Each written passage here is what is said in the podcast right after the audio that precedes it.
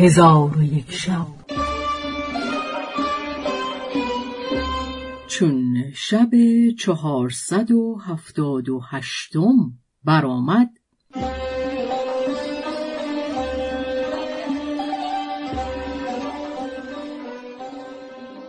گفت ای ملک جوانبخت چون ملک به بازرگان گفت امشب در نزد ما بمان بازرگان گفت مرا در کشتی؟ ودیعتی است که با او عهد کرده ام که کار او را جز خود به کسی نسپارم و آن زنی است نیکوکار که من از دعای او برکت یافتم ملک جواب داد امینی بفرستم که در آنجا خفته و مال او را پاسبانی کند. بازرگان راضی گشته در نزد ملک بماند. ملک کاتب و وکیل خود را به سوی آن زن فرستاد و به ایشان گفت بروید کشتی این مرد را پاسبانی کنید. آن دو برادر به کشتی درآمدند. یکی از ایشان مقدم کشتی و دیگری در مؤخر آن بنشست و به ذکر خدای تعالی مشغول شدند. آنگاه یکی از ایشان با دیگری گفت ای فلان ملک ما را به پاسبانی کشتی فرمان داده. بیم آن داریم که خواب بر ما چیره شود. بیا تا خبرهای روزگار با هم حدیث کنیم و آنچه از مهنتها و بلیتها که به ما رسیده بازگوییم.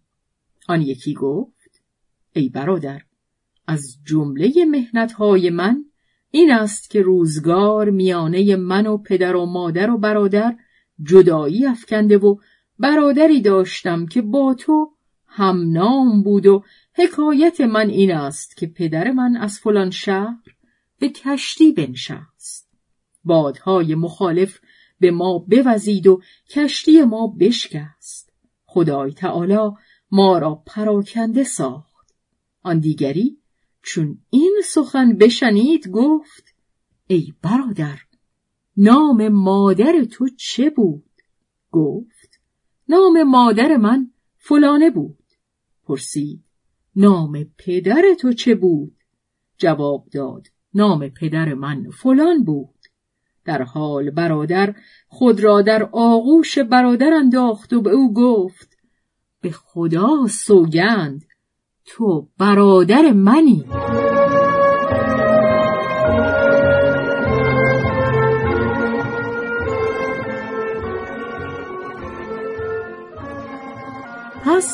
هر یکی از آن دو برادر هرچه به ایشان رفته بود به یکدیگر حدیث می کردند و مادر سخنان ایشان همی شنید. ولکن خودداری کرده کار خیشتن پوشیده می داشت پس چون صبح بدمید یکی از آن دو برادر با دیگری گفت ای برادر بیا تا به منزل من برویم و در آنجا حدیث گوییم. آنگاه ایشان برفتند و مرد بازرگان باز آمده زن را محزون یافت. به او گفت تو را چه روی داده؟ گفت امشب کسانی که نزد من فرستاده بودی همی خواستند که به من خیانت کنند و من از ایشان در مهنتی بزرگ بودم. بازرگان خشمگین شد و رو به ملک آورده او را از کردار امینها بیاگاهانی. ملک به سرعت ایشان را حاضر آورد و از بسیاری امانت که از ایشان مشاهده کرده بود ایشان را بسی دوست می داشت. پس از آن به حاضر آوردن آن زن بفرمود تا آنچه از آن هر دو امین خواهد گفت رو به رو بگوید در حال آن زن را حاضر آوردند ملک به او گفت ای زن از این دو امین چه دیدی؟ زن گفت ای ملک تو را به خداوند بزرگ سوگند می دهم که ایشان را بفرما تا سخن دوشین را اعادت کنند. ملک گفت آنچه دوش گفته بودید بازگویید و هیچ چیز پوشیده مدارید. ایشان سخنان دوشینه را اعادت کردند. ناگاه ملک از فراز تخت برخواسته فریادی بلند زد و خیشتن را به سوی فرزندان بینداخت و ایشان را در آغوش کشید و گفت به خدا سوگند شما پسران من هستی. آنگاه زن نقاب از رخ برکشید و گفت به خدا سوگند من نیز مادر ایشانم. پس همگی در یک جا جمع آمدند و به عیش و نوش به سر بردند تا اینکه مرگ ایشان را دریافت فسبحان من لایموت و شاعر نیکو گفته هر که آمد در جهان پرزشور عاقبت می بایدش رفتن به گور. در ره عقباست دنیا چون پلی بی بقا جایی و ویران منزلی. دل منه بر این پل پرترس و بیم. برگ ره ساز و مشو اینجا مقیم.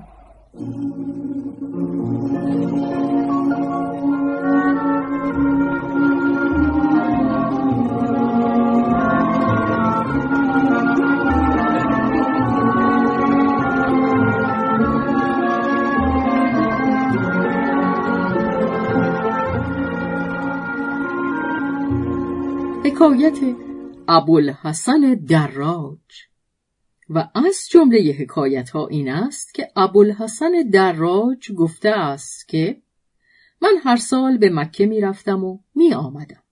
سالی قصد تواف بیت الله الحرام و زیارت قبر پیغمبر علیه السلام کرده با خود گفتم که من به همه راه ها شناسایی دارم. این بار تنها سفر کنم. در حال روان گشته همی رفتم تا به قادسیه برسیدم و به مسجد در آمدم. در آنجا مردی که ناخوشی جزام داشت دیدم که به مهرابندر نشسته.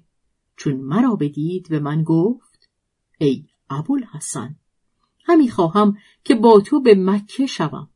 من با خود گفتم که من این بار از رفیق بگریختم چگونه با جزامداران یار شوم؟ پس به او گفتم من با کسی یار نخواهم شد. آن مرد خاموش شد. بامدادان من تنها روان شدم و همی رفتم تا به عقبه رسیدم و به مسجد در آمدم. همان مرد مجزوم را به مهرابندر بدیدم. با خود گفتم سبحان الله. چگونه این مرد پیش از من به دینجا رسید؟ پس آن مرد سر برداشته تبسم کرد.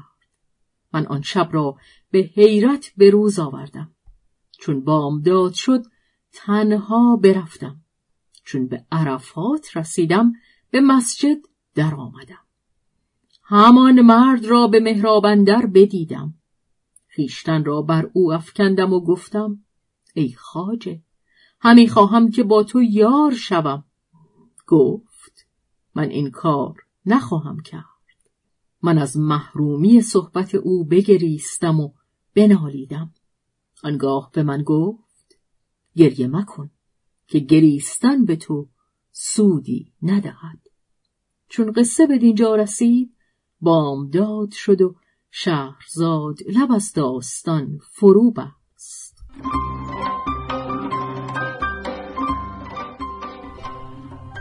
به روایت شهرزاد فتوهی. تنظیم از مجتبا میرسمیعی.